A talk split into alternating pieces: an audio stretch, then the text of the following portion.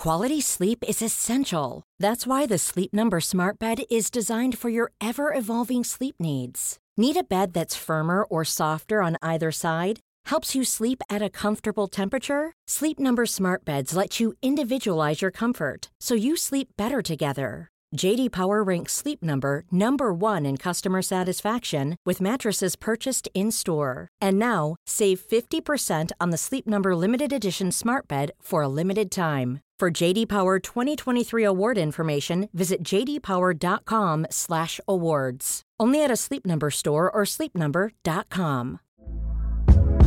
Hey there, it's Michelle Norris. I'm host of a podcast called Your Mama's Kitchen. When I travel, I'm usually looking for a way to find a taste of home when I'm not at home. And one of the things I love to do when I am at home is entertain. And Airbnb allows me to do that. When I was in California recently, I rented a house that had a great kitchen. And when we were sitting around the table, we're all thinking, we're in someone else's house. Someone could be in all of our homes as well.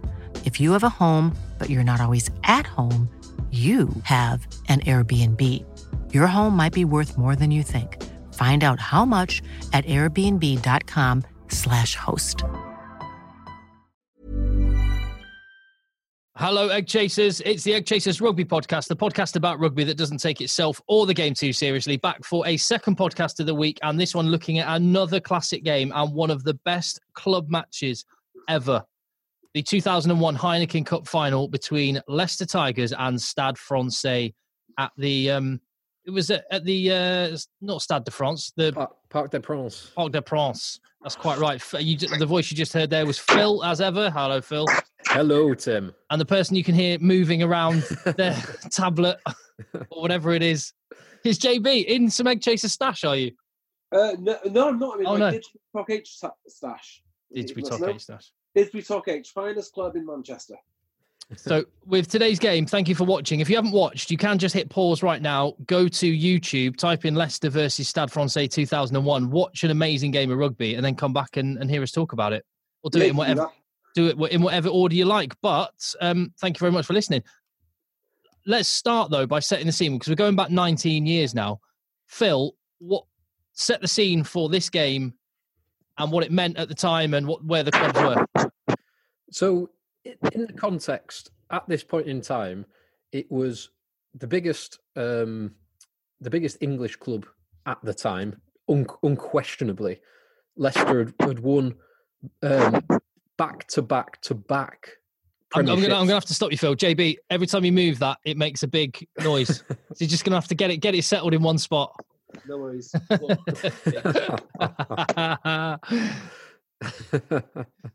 Sorry to stop you. Just get yourself in one reclined chaise longue position. Get comfortable. Stay there. No. Oh, good lad. There he Be- is. Beautiful. I know that pose. So yeah, Leic- Leicester were. This was part of four consecutive Premiership titles. Or this was in the middle of four consecutive Premiership titles. They'd won three up to that point, three consecutively. Um, they obviously were competing the Heineken Cup final for the second time. They lost it, I think, four years previously to Brive. Um, so they, they were unquestionably the biggest team in England at that time. Stade Francais were up there. It was either them or Toulouse who were the biggest team in France. Um, Stade Francais had won two of the last three titles before two thousand one and went on to win the following two titles after two thousand one. So that gives you some background into just how how well these teams were performing at that time and how big a game it was at that time. In addition, just to add as well, both teams contributed a huge number of players to the international setup over an extended period of time. I mean, the the Leicester team, the Leicester pack, including the five subs on the bench, were all England English players, England, um, and most of them were England internationals as well. It's pretty phenomenal um, lineups, actually. But um, one thing as well, it's quite rare to happen that a a team will effectively have a home final, because Stade Francais play their games or played their games back then at the, like, literally, much like um, Murrayfield, uh, not Murrayfield. Yeah, Murrayfield has the, and, and the, the Arms Park, as it was, had the pitch yeah. backing onto it. Um, th- that's exactly what the um, Parc des Princes had with Stade Francais playing right there. And I so think I'm always confused, right? So Stade de, Stade Francais used to work, play, or maybe still do play, in Saint-Denis. Now, is not is Saint-Denis not where Stade de France is? Not Parc des Princes. Don't know. I don't know. I've never, haven't got a clue, mate. I've, I've never been to either of them. I've been to Stade de France, and it is god awful. It is potentially one of the worst places that I that I have been to. So it's not the worst. So Stade de France, you've got the running track round the pitch, haven't you? Or am I thinking of? I didn't remember. I watched. No, that uh, was that was Racing uh, before they moved to their new Thunderdome. Uh, okay. Yeah, so I remember watching. I went to watch a club game. I watched uh, Clermont versus Stade when Stade's number one player was Paul Williams, the fullback. Okay, yeah. So not good times. uh, he I must have I, crossed over with Parisse. Uh, he, oh yeah, so he was playing at the same time as Parisse. Also playing, I'm going to say, was Digby Ione. You, Digby Iwani. Yeah, Digby Iwani. Digby Iwani. uh, yeah, him. Um, I'm trying to think who else. Maybe even the front. It wasn't a garbage team, but it wasn't a great team. Yeah, well, they, they had this this period here where it was them and Toulouse seemed to be the, the two best teams in France. And then quite a long period um, of um, poor performances, shall we say. Extended per- period of poor when performances. Many round. This team. Sorry? When the money ran out. Yes. And before the money came back. So Richard, as I understand it, Richard Paul Jones, and I've said this before, I'll say it again, is was the last player to play for England when he was a semi-pro. Ah, okay. So he played I'm not in sure he was ninety-five or something like that. No, it was after that. And, the, and I think the reason it happened was because he was part-time of France, not sorry, Stade Francais, not because he wasn't good enough, uh, but because he owned a publishing and printing business. I'm just going to make. Well, I'm going to make one little observation for future podcasts. J B, your T M O shipping container is right next door to thousands of pounds of audio equipment, and you're sat talking to us through a tablet. Yeah, sorry about that. Just, I, I just wanted to keep it real. Um, right, so um, what was I going to say? Um, I've completely forgotten what I was going to say. Never mind, doesn't matter.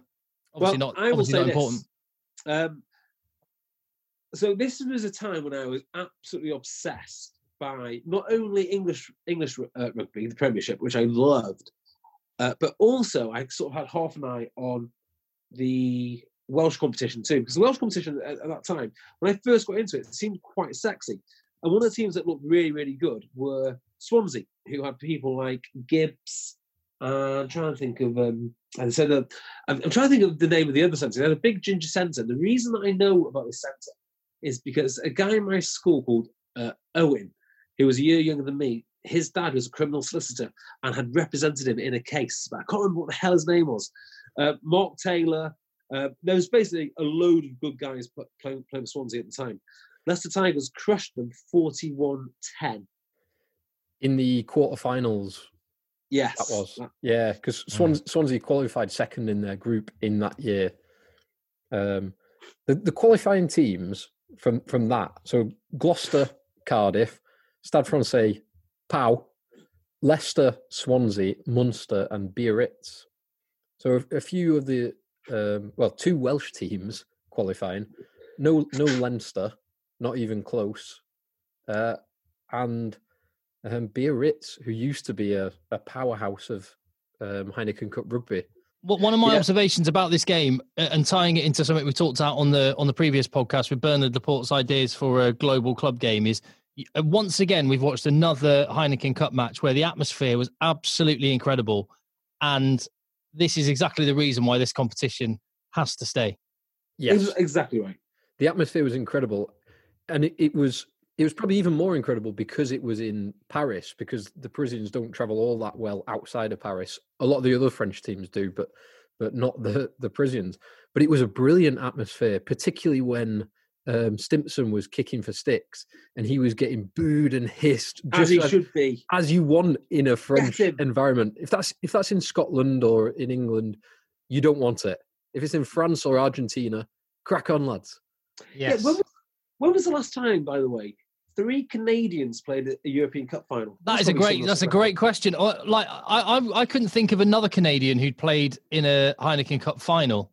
Maybe Cuddmore. Cuddmore. Oh, oh, must, other must than yeah, yeah, Cuddles um, played in a final and lost. But um, I, I meant to say what has won a Heineken Cup. Um, well, one lost and sorry, one two. one won and two, two lost. Yeah, Winston so, Stanley yeah, for Leicester and Morgan Williams and Mike James for Stade.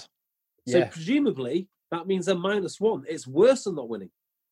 Well, yeah, and and, and add um, additional ones for Cuddles. Yeah, he's probably lost a couple as well, hasn't he? Yeah, minus three Canadians in one European Cup. Uh, was there any playing at Wasps when they won it? Wasps, I just I know Wasps have had a few Canadians. Have they? Who, who, who are you thinking of? I can't think of any of them. Um, uh, it's probably a bit earlier. The big one. Um, oh, the prop. No, Rod Snow. No, Rod Snow was Newport. No, Newport. Norm yeah. Hadley. Oh, yeah, the, mm. the, the massive Stormy Norman, who was um, second row, but he, he's way before Wasps won the. Gareth Reese was at Cardiff. Was he? Uh, over him. Canadian fly half. Gareth Reese also played for Wasps. For he played period. for Wasps, so there you go. Yeah, that, Wasps, that and, may... Wasps and Quins, but again earlier than because this it probably shows the trajectory of Canadian rugby. That at that point in time, two thousand one, so in the nineties, they were a potential powerhouse. They had a lot of good players. Early two thousands, probably a similar boat, albeit declining. And now, hardly any, hardly any play in um, well, top-tier rugby outside of uh, Major League Rugby. I mean, you can sort of understand it, though, can't you? If Canadian rugby has been treading water, which it largely has, actually, what was required to play for Leicester Tigers and Stade Francais just wouldn't cut it now. You can't just show up to a professional rugby club being a little bit talented or a little bit big. You've got to be playing this game for a long, long time. Yeah, yeah. You can't just be uh, the big lad. No, you've you've got to be bloody good. That that, that that that you saying you can't just be the big lad reminds me of one of the things from this. So Bill McLaren was one of the commentators, and yeah. um, and it's a reminder to me that that great commentators. Don't you don't need to bring the stats. Sometimes just say it as you see it. It doesn't need to be clever. It doesn't need to be fluffy. It doesn't need to be full of stats. And Bill McLaren was amazing because he would say things like, Tim Stimpson, Tim Stimpson, oh, he's a big, strong fella. Sometimes that's, sometimes that's all you need. And um, Diego Dominguez, as he kept saying. Yes, I was, um, Diego he, Dominguez. Dominguez. Um, he, but he... He constantly referred to him as the little lad or the little man. Well, him and also stature. The French centre. Yeah, uh, Comba, the thirteen. Comba. Both of them he kept on saying. Well, I mean, by the by the end of the game, they actually had a complex. Disappeared. So um, you know, in the in the classic Jonah Lomu rugby game, Bill McLaren has the oh, he's borrowing like a demented mole there dig, at the yeah. breakdown. Digging well, like a demented mole. Well, yeah, digging like a demented mole. Uh, well, he used the phrase, and I don't know if this is pre-Jonah Lomu rugby or post-Jonah Lomu rugby, but he said um, he described one of the players as being like a demented tsetse fly. Yeah, yeah. I don't know what a tsetse fly is. What is a tsetse fly? I'm assuming it's an African fly of some kind. Yeah. Might be the precursor to your description of Marlon Yard, J B, as a um, running like a a house well, fly. The agility of a house fly. Back in the day, not anymore. Um, I did notice that, and I rewound it to, to be like, what has he actually said? Okay, a tsetse fly is... Tsetse fly. Is, yes, it's a fly. And where's it from? Yeah, it's found in Africa, Central Africa. There you go. The obvious analogy, which the casual fan would definitely pick up on. and, and this game was four years after uh, Jonah Lomu Rugby was released. So, so what struck is... me about the commentary was how accurate Jonah Lomu Rugby was. it felt like I'd seen. It felt like I'd seen the game before. We didn't have Bill Beaumont in uh, in this game with very very wooden co-coms reading off a, a sheet of paper. We did. Now it's we did... fair to say, at some point in history, Jonathan Davis has come across Morgan Stanley. Sorry, not Morgan Stanley. That's credit card. Morgan um, Williams. Morgan Williams. And he inexplicably hates him. He really had a, a beat in his body. He really hates him. Now, this guy can't be bad. I mean, Stade Francais are winning pretty much everything in sight. You know, he's obviously not a bad scrum half, but according to Jonathan, Jonathan Davis, he's probably the worst scrum half on the planet. Worst scrum half to ever have played the game. Yeah, yeah got... it was an interesting one because um, Morgan Williams didn't have a great start to the game. And then it almost felt like, oh, Jonathan Davis's mind's made up. Yeah, He's yeah. useless. Whatever he does now, that I'm picking at it. He, he well, the best... Played, after, after that first five or ten minutes where a couple of his passes were... were slow and misaligned, he had a great game. He was covering everywhere. Well, the best ones for that, commentary-wise, are Eddie and Steve-O from Super League, who seemed to decide how a player was going to play before the game and then carry on that narrative regardless who played well. I remember them saying about Stuart Fielding after his world record transfer to Wigan, five hundred thousand pounds. He's got the fire in the belly tonight. Stuart Fielding, he was awful. And he remained awful for two years after that. But they've made their mind up. They made their mind up. They made their mind up. Eddie and Steve-O made them. I mean, that is the greatest commentary duo of all time, Eddie and Steve-O. There's no, there's no real debate about it. um, Jonathan Davis, what was totally remarkable is he has not changed. So the, the overall production of rugby is, these days is... is way beyond anything we saw in the early two thousands. It's a totally different ball game, except Jonathan Davies, the he was identical yeah. then as he is this year. I, I, I absolutely identical. You could snip bits of commentary and play them now, and you would not be able to tell the difference. It's yeah, rem- it, it's genuinely remarkable. remarkable, timeless. Particularly considering that he's commentating on Austin Healey. Yes, yeah. Who who is a very very good commentator now? Yes, quite. Now, did, did well, you, you you had you had like um you had a big chunk of of B T's broadcasting team on the field. Yes, quite and actually. Ben Kay and Austin. Yeah, and Andy Goode, and, contributor. Goody does a little bit. Sorry, Andrew Goode as Bill McLaren. Andrew Goode. um, did you notice who was uh, doing the pitch side comms on that video? No. Ooh. Nick Mullins. Oh, was no, he? I did notice that. I did notice that. Yeah, yes. twice twice in the yeah. game, uh, they went to, that, to Nick Mullins. You're telling me that Tim could become the next Nick, Nick, Nick Mullins if he just keeps his nose clean? I'm telling you. Wow. Watch this space. Wow.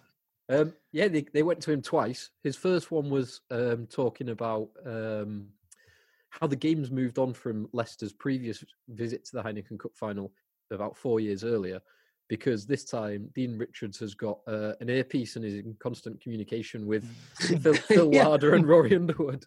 Yeah, by the way, I didn't realise Rory Underwood was a coach. I didn't at all. So I had he, no idea he had any coaching pedigree. He was backs and attack with Phil Larder as defence coach. So, I mean, I had no happened? idea about that as Rory Underwood. I thought he was just a player legend that, that would do a bit. He might have been on the board at one point or something, but he was I think he still an is, R A F. He's on the... Yeah, he might be, but just an R A F pilot, wasn't he? Yeah. Was that his brother? No, no, no. R- Rory Underwood was the R A F Rory. pilot. Yeah, okay. So I think him and Ben Kay are actually still on the rugby committee of Leicester. Yeah, yeah. more than... I think you're right. Yeah, I, I think I him, think Simon Cohen, maybe Joe Glynn, they've got like a... Like, do you know the, the four ways that they used to do in the coalition government? It's that kind of thing. um, just Just before we get into too much of the action... What did you make of the kits?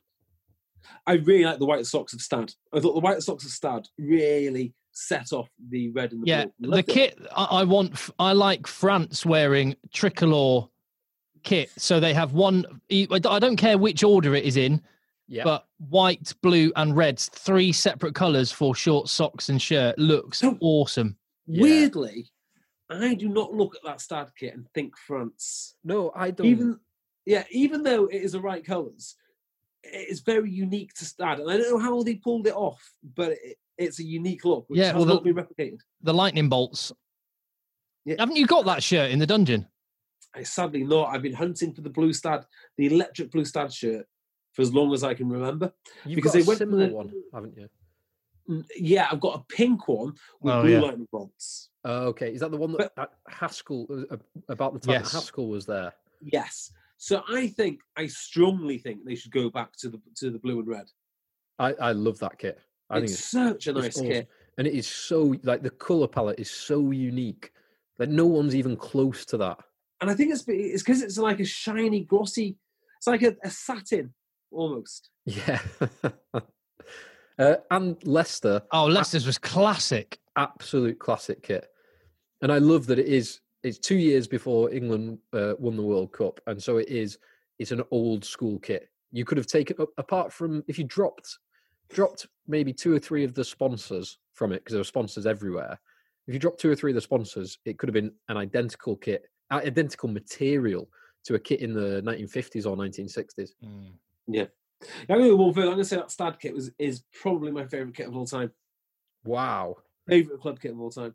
I, I loved it. I thought it was awesome. I, I loved it as well. One thing I did notice with some of the Stad players and a couple of the Leicester players as well, that I'm wondering when this, when we crossed the point where this didn't happen anymore, but because there was so much shoeing going on still, guys wearing shin pads. Oh, I didn't notice that. Yeah, there, there was, that. yeah. Like there, I remember when I was younger, front rows would wear shin pads. Hookers yeah, always wore would. shin pads. Yeah, but I don't know when that stopped. Hmm. No but idea. It, but it was still going right. on in two thousand one. All, I always assumed that we wore shin pads just because we've got to take them out of our football bags. I mean, that's honestly what I thought. I thought I think it might be to do with I remember hookers used to wear it because like the other hooker would strike. Yeah, striking. Because it was actually you'd actually compete with a strike at the scrum. It wasn't fed in to the scrum arse. Oh, to the second row's feet. Someone was telling me the other day. Um, I, I actually I, I remember who told me now. I'm not going to embarrass him by putting his name out there. But there is a Brian Moore instructional video of how to hook a ball, which apparently is hilarious. And it's Brian Moore telling you how to hook a ball from a decade ago, after he'd already been retired a couple of decades probably, leaning on his garden chair, and he just basically backheels the backheels the ball. Right, that's our that's next week's review. um, the game. Mm. So it's a it. It's not a great game.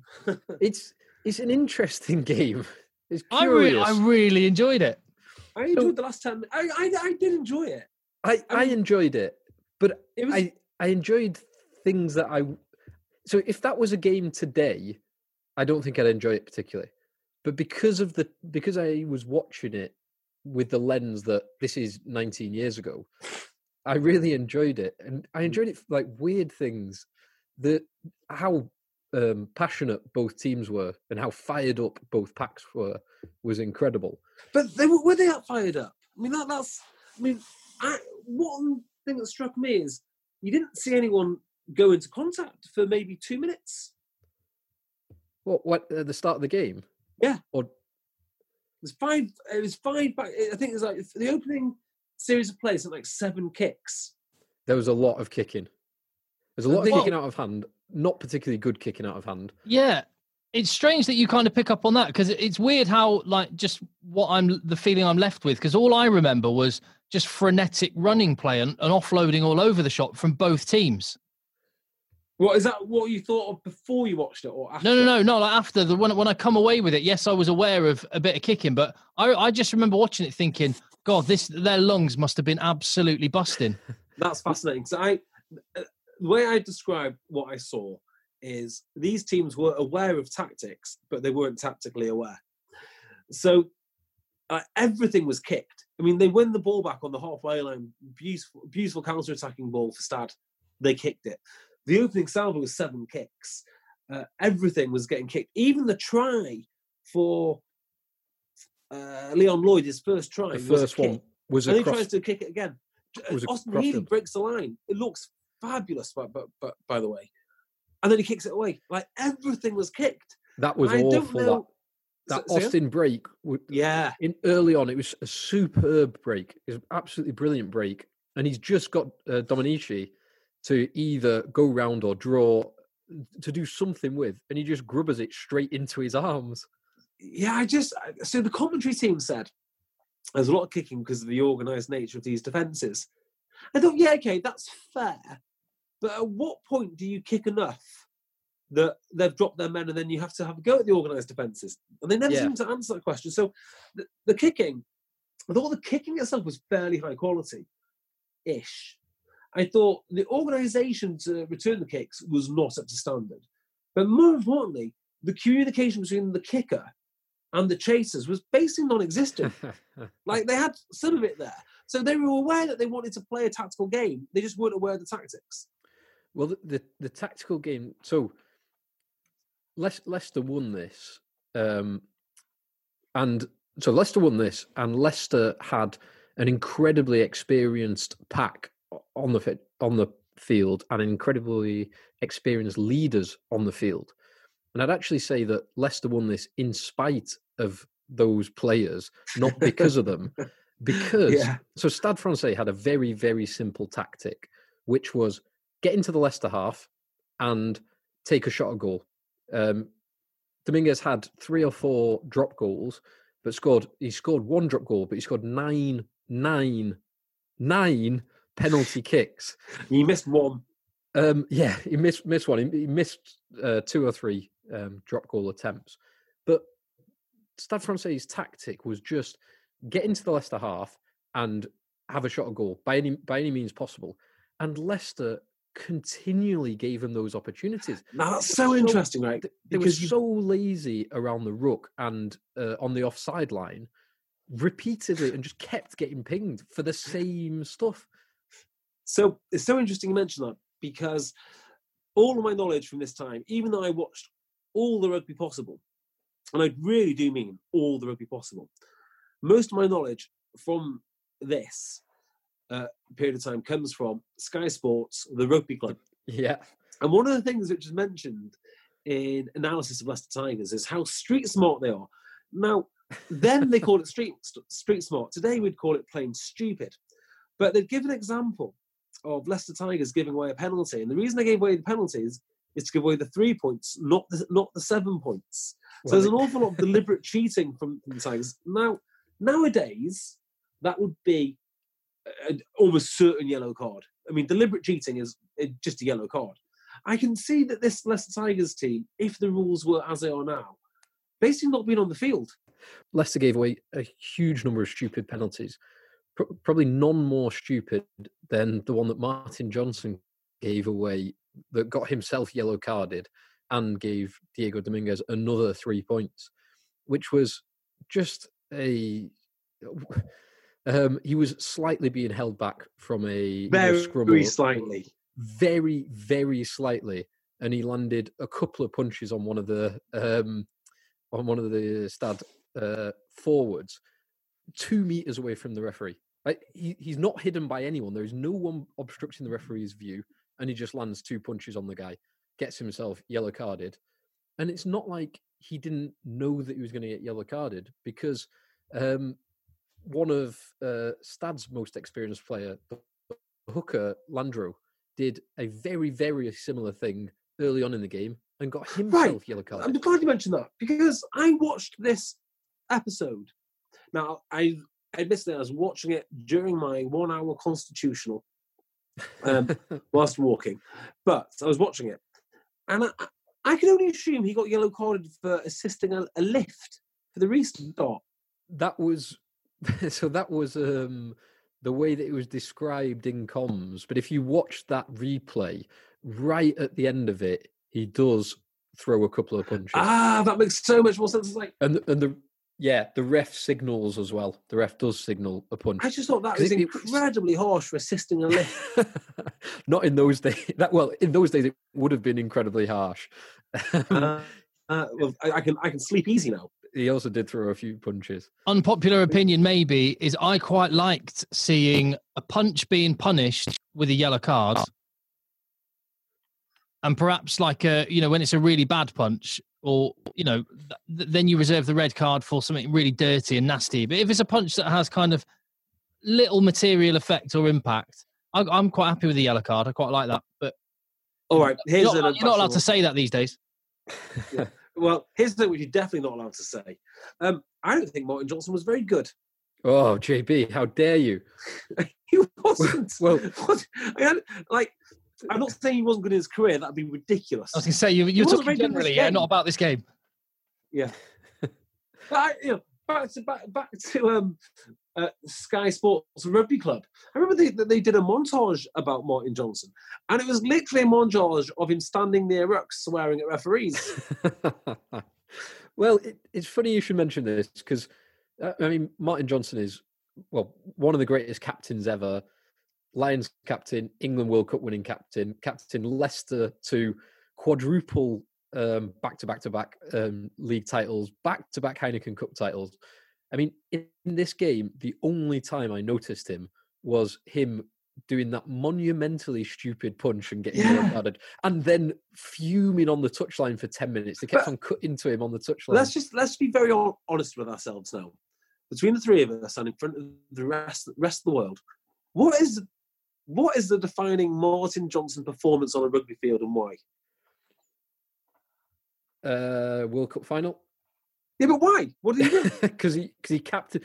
Because sometimes, sometimes the leadership skills are more important than the out-and-out performance of a player. So ob- objectively, well, no. So, he, so, so I'm, I'm going to jump in. Yeah, I would say the World Cup performance is is his defining moment. But as a player, he is a classic in the common parlance, tight headlock. He just hits rucks. Yeah, all, he takes yeah. care of his. He he does all his work with no flash and no glamour so that other people can. And, but in that World Cup final, the the crucial drop goal was set up partly because Matt Dawson identified that there was a little gap, did the dummy and goes to make an extra twenty metres. But then Martin Johnson is the next man up, following it up with a carry that got another five, meter, five ten metres further forward. It's a brilliant carry just before the ball gets passed back to back to Wilkinson. Yeah, I mean, I think that Martin Johnson probably occupied a role in rugby which you probably couldn't have now, and that is someone who doesn't want the ball. Uh, a non-carrying. Non, because objectively, if you were to look at the two of them and say who would make it in today's modern game, it would be Ben Kay times a million because of what he can do carrying the ball. He was all he was a lot more action. I think I disagree.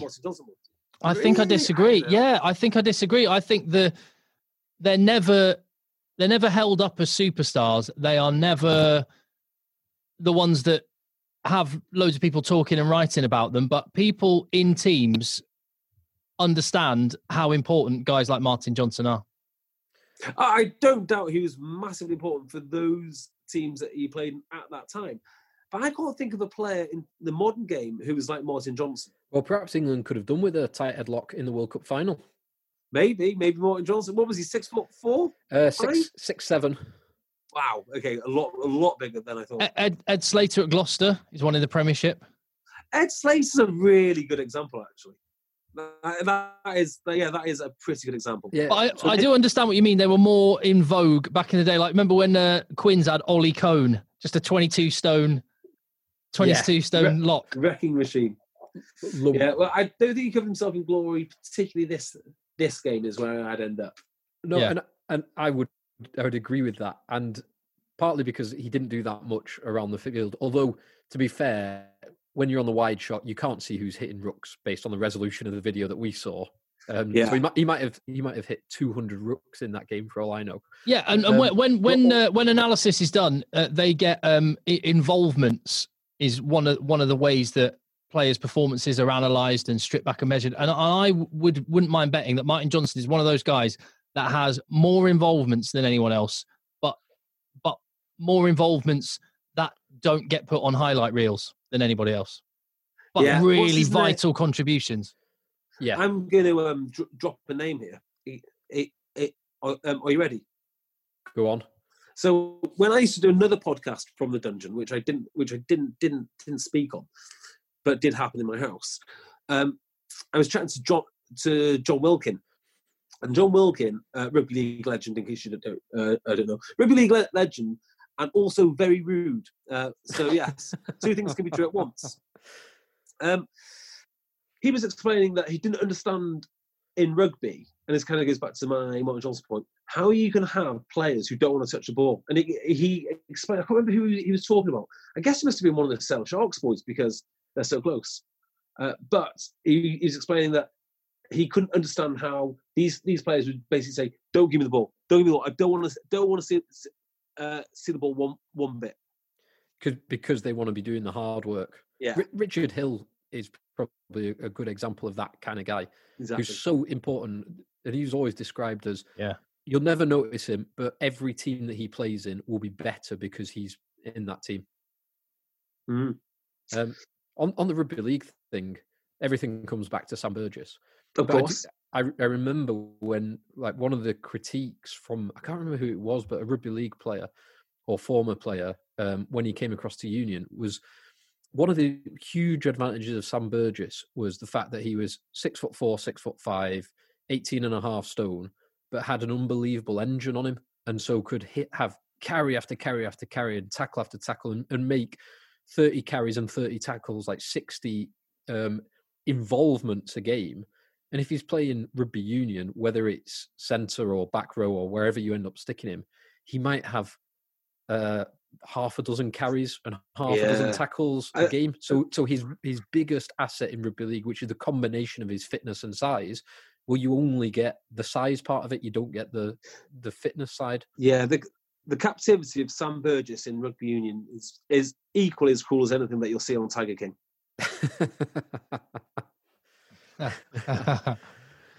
um, back to the game. So, yes, who stood out in terms of the best players on, on the field for you guys? Oh, one. I mean, there's two really good ones, but one guy, head and shoulders uh, above everyone else. On, I think you're on good, the field. You might say the same person as me. Okay, Tim, have you got one? One, uh, one guy, guy in particular? I've got one guy in my mind. Yeah, best player on the park. I'm going to say Pat. Uh, Sorry, go on. Pat, Pat Howard. So uh, Pat Howard would probably be the second best for yeah. me. What? There's someone better than Pat Howard on the field? I, I thought Austin Healey was the best man on the field. Yeah. Austin Healey was... So, that, that's what I was going to say. I, I thought I Austin, Austin Healey Austin, was very good. But this is why I think Pat Howard was better. Um, because when you watch these old games, you often see things... Well, no, you don't see anything, really. You see guys who are you know, a bit quicker than, than the average bloke or a bit more skillful or, or, or whatnot. I actually watched Pat Howard do things I don't even see in the modern game. He, he, was, he was ahead of the curve in that oh, game. Some of his hugely. offloads out the back and the timing of his passes and like his crossfield kick that we mentioned before for the Leon Lloyd first try. Stuff like that was superb. His hands, like his hands close to the line. Or he made... He made... one of the most simple moves in rugby look like something I've never seen before, which is he gets the ball, he is hitting a hard line, and then before he hits hard line, without breaking the step, he just passes the ball to, to, to Leon Lloyd. And for all the world, I'm thinking that he's going to crash the ball in. It, he's just such a skillful player. There's a little, little behind the back uh, flick. You know, he was, I, I thought he was one of the few players in, in that team who would make it today in a modern rugby team. I think another one was someone else who was ahead of the curve in, in the way that the game is now versus the way it was then. Neil Back, I yes. thought was his his turnovers were you didn't see you didn't see any jackling going on with, with any other player, and he was he was he was yeah. doing stuff that, that that came in several years later. Yeah, so he, like, I, he was I, superb on that. He, and just on, on Neil Back as well. So. He, The, the turnover that won the game, actually, the final turnover was yeah. him, and no one else would have got that. But also the the second Leon Lloyd... Oh, no, it was his try. It was the Neil Back try. He started that with a midfield mispass to Leon Lloyd because it was turnover ball. He identified it and executed mm-hmm. a midfield mispass that I, I bet none of the other Leicester forwards could have executed that. I'd, I'd actually go as far to say is probably none of the four other forwards on that pitch could have yeah, executed right, what he did at that time. So I don't quite agree with you. So what, and this is one of the things that I was going to bring up, which is this was rugby pre-George Smith. So the Lions tour to Australia is in what? It's the next year, right? It's, it's this year. It's This is the last club game before it. Yeah, right. Exactly. This. So this is George. So this has been the, the year George Smith comes on. Can you believe that? By the way, so this is George Smith is playing professional rugby at this time, and I think he might still be playing now somewhere. Uh, he was. I think he might have now retired just last season. He was at yeah. Bristol last year. He went somewhere else. I'm sure he went somewhere else. Let's have a quick look. Anyway, your point being... Yeah, point is, he really did change the game because nobody jackled. So what I thought of watching um, Neil Back is he did.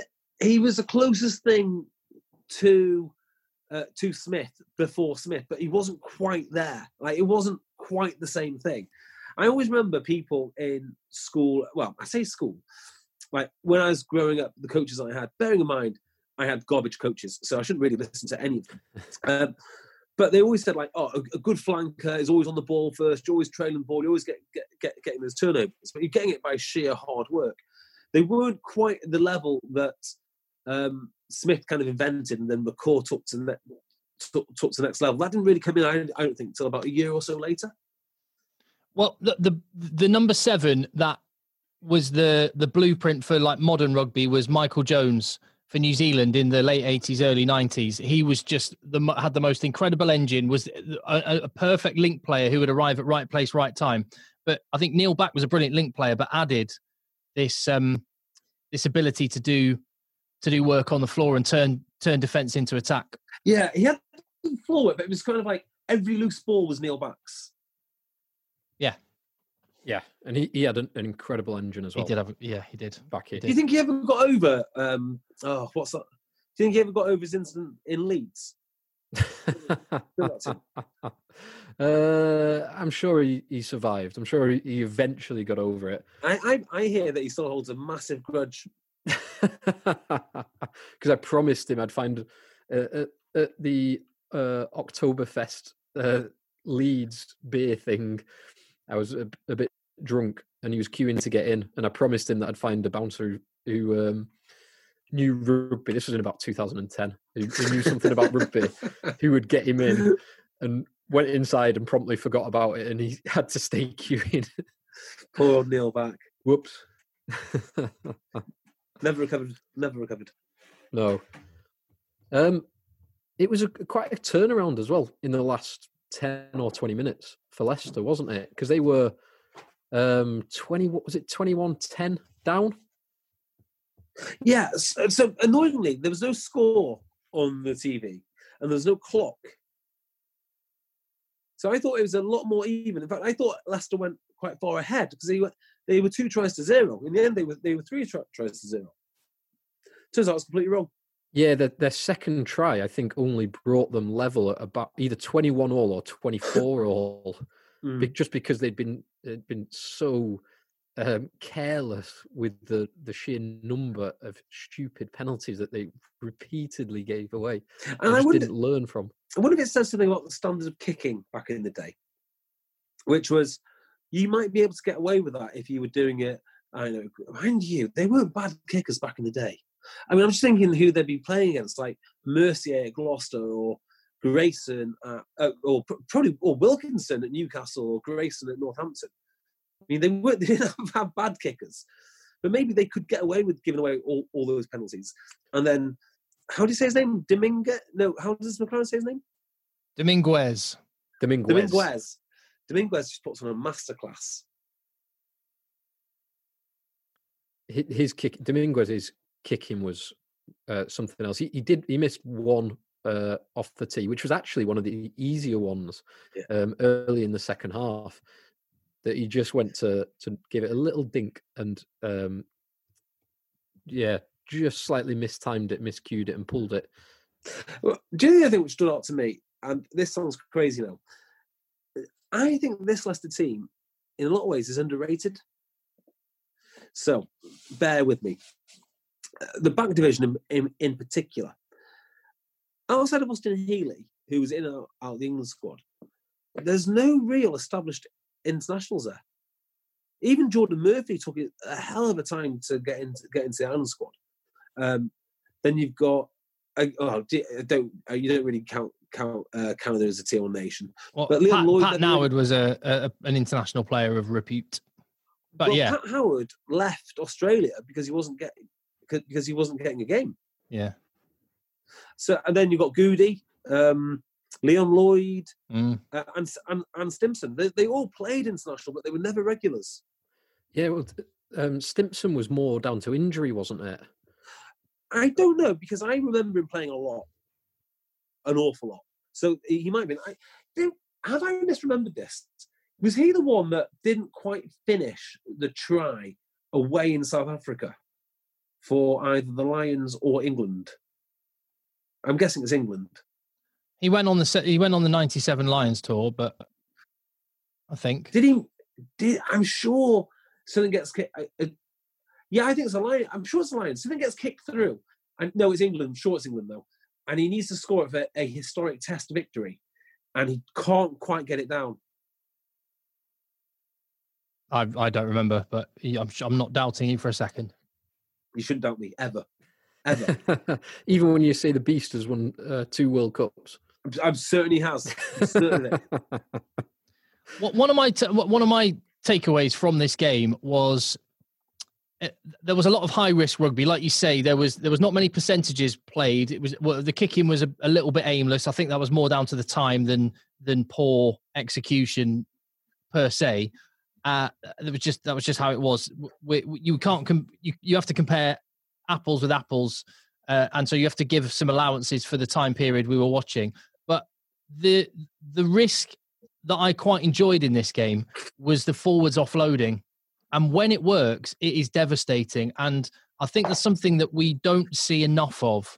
There's too much emphasis on collision and not enough emphasis on creating space for other people with an offload. I understand it's high risk, but it is high reward. And both sets of forwards, albeit, like you say, there was some clumsy things going on. There was some stupid penalties given away. They were trying to they were trying to let the boys play. They, they were to a certain degree. And again, this is, I wonder if this is a product more of inept attacking rugby rather than anything else. So now they're very structured, aren't they, in how they spread the field and, you know, the various formations that they run. But back then it struck me as they were just, quote unquote, resourcing the ruck to the nth degree. Like every forward was there. So I wonder if it's a product that was just saying, well, guys, look, we're all here. Shall we, shall we just have a little, you know, a little scramble forward and then see if we can offload? And it, it worked really. I tell you who played very well doing this. Um, Dorian West. Dorian West could shift. Yeah, he carried well a few times. And there were the the Leicester um, team did seem like, the point that you're making, Tim, when, when there was a turnover, they would look to quickly move the ball. So look to offload immediately. So turnover, pick it up, play it back, and then spread it wide, which... which is definitely a more, or I'd think of it as a more modern tactic. You think of teams like um, Scarlets or or Connacht doing that better. Yeah, I think the big difference is there just is there wasn't really the space to do it, or if there was, it's like um, like lax defence. So imagine having all your forwards honeypotting like they were then. Now, you you just go nowhere fast. I mean, it, it, it'd be killed immediately. Killed me. Killed oh no, no, no! Of course, I'm absolutely right. I, I'm just I'm just kind of making the point that. Um, If I don't know if it's that defenses are so exactly what you're saying that they fan out so much that it's harder to break down, or whether it's a kind of number crunch percentages thing. But I, I think what was in these games that we're watching that is lacking a bit now is that kind of ambition from from forwards really to to not just try and bust a hole with a physical collision. But I think that's probably a consequence of the way that defenses are set up. Do you not think the big thing thing that was missing is the lack of a multi-phase plan? So it's very much like, let's go, let's run a move, then the, then the pack show up and they do a little bit of juggling, and then they move it wide, and then they sort of run out of ideas and kick it. Yeah, you probably described uh, more phases than there ever were actually in that game before kicking it, because it was three phases and then kick it. Actually, the, yeah. the only time... Uh, when it went more phases than that, pretty much from both teams, was uh, right at the end when Stimpson's conversion from the touchline was actually the most important kick of the game. because it meant that um, Stade Francais had to score a try rather than just get a penalty. Yeah. Stimpson's kicking throughout his career was awesome. Uh, it haunts me because I remember him sticking one over at the... Do you remember when he kicked one at the Forest ground? Is it Forest ground? Well, what's not the Forest ground called? County ground. County ground, uh, sorry. And it, it, I think it must have gone off all three posts. It definitely went off two posts to win the game against Scarlets. I can't remember. Was that a few years later? Yeah, it might have been on the way to... It might be the, the year after, actually. Well, Stimpson, he won five consecutive premierships because he really? won the year before. He won the year before Leicester's four um, premiership run with Newcastle in ninety-seven. You're right, I want to say. And then he, end- he then he went back to Newcastle afterwards. He was at Leeds for a bit as well. Was he? Yeah. Wow, very muscular jaw. He he was a big, strong boy, as um, uh, Bill McLaren said, big, big, strong fella, big, yeah, strong big fella. fella. How big was he? Six, six four. Yeah, six three, six four. No, he wasn't. Yeah, he was. He was. He was a big unit. So I, I, I thought, is he big? So as six. He's listed as six three and one hundred and five kg. Yeah. Bloody hell! Big back. He is big. Well, so so that is so that's sixteen and a half stone. And when um, Patrick Tobacco came on, um, Bill McLaren said he's a big, strong boy. He's six foot six, which is big. But he then said he's approaching sixteen stone for for a lock forward, which is not big. Ooh, watch out. Closing thoughts on this? Life is full of awesome what ifs and some not so much, like unexpected medical costs. That's why United Healthcare provides Health Protector Guard fixed indemnity insurance plans to supplement your primary plan and help manage out-of-pocket costs. Learn more at U H one dot com. Everyone knows therapy is great for solving problems, but getting therapy has its own problems too, like finding the right therapist, fitting into their schedule, and of course, the cost. Well, BetterHelp can solve those problems. It's totally online and built around your schedule. It's surprisingly affordable too. Connect with a credentialed therapist by phone, video, or online chat, all from the comfort of your home. Visit better help dot com to learn more and save ten percent on your first month. That's BetterHelp, H E L P. Uh, Tim Stimpson's a lot bigger than I thought. It's a great closing thought. A lot bigger. Closing um, thoughts are uh, this Leicester team was amazing. My closing thoughts are this: um, the game was enjoyable because I think the, the last this Leicester team were probably one of the best club teams ever to grace rugby. It also makes the current situation that Leicester find themselves all the more unpalatable. You know, when you see what the institution has has achieved, you know, the success that they've had, where all those players came from. And, and, this, and the systems and the values that they grew up with compared to what's happening at at, um, at that club now, it just puts it in so much more of a, more of a stark, uh, uh, stark, stark contrast. So that's my overall t- uh, uh, takeaway. Leicester, get your house in order. Yeah, um, that, that was exactly, almost very, very similar. My main takeaway was Leicester are a club that need a really horrible front five of local lads. Yeah, there you go. That that that'll that'll solve everything for him. Back to basics. Yep. Where are you going to find? The problem is, where are you going to find local lads the size of um, Lavanini? Oh, you can bring, let... bring him in from Bristol like Genji. Well, they've, they've yeah. done it. Who's that? Who's that prop? I can't remember the. the I've forgotten the, the the name of the prop. The young. Bateman. No, the young lad. That's oh, the new one. The yeah. English one. Yeah, well, him. There's a perfect example. Him. That guy. They just need that nasty. Guy. They need some, wherever it comes from, it doesn't have to be local lads, but they need horrible, horrible players. Well, you know, they had Ed Slater. There you go. Local, exactly. Local lad, local lad hor- horrible, hey, horrible well, player did, in all the best ways. Good well, why leader. Did we round, round it up with this? Uh, Leicester actually announced today that Borthwick is going to be head coach. Yes. Yeah. So that was hot off the press. Not that anyone didn't know this, but uh, that means Jordan Murphy has been rewarded for all his success in coming down to Terrier Rugby. He, he he kept them up last season. Yeah, what yeah. a boss. And on that bombshell. Yeah, that's something for us to discuss on Sunday. We're at Rugby Podcast on Twitter. Um, oh, uh, game next week?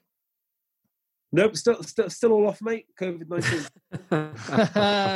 Very good. Hey, let's let's des- decide midweek. Yeah, fine. And done. We'll, we'll set some homework on Twitter. Done. Thank you very much for listening. Hit subscribe, and we'll be back with another podcast soon.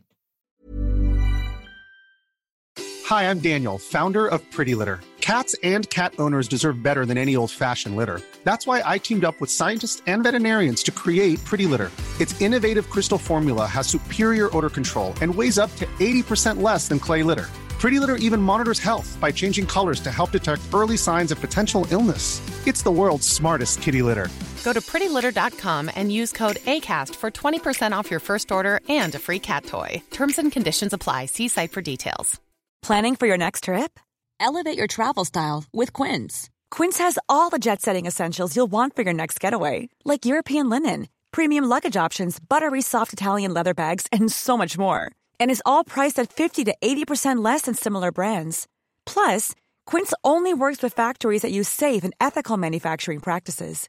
Pack your bags with high-quality essentials you'll be wearing for vacations to come with Quince. Go to quince dot com slash pack for free shipping and three sixty-five day returns. Mom deserves the best, and there's no better place to shop for Mother's Day than Whole Foods Market. They're your destination for unbeatable savings, from premium gifts to show-stopping flowers and irresistible desserts. Start by saving thirty-three percent with Prime on all body care and candles. Then get a fifteen stem bunch of tulips for just nine ninety-nine each with Prime. Round out Mom's menu with festive rosé, irresistible berry chantilly cake, and more special treats. Come celebrate Mother's Day at Whole Foods Market.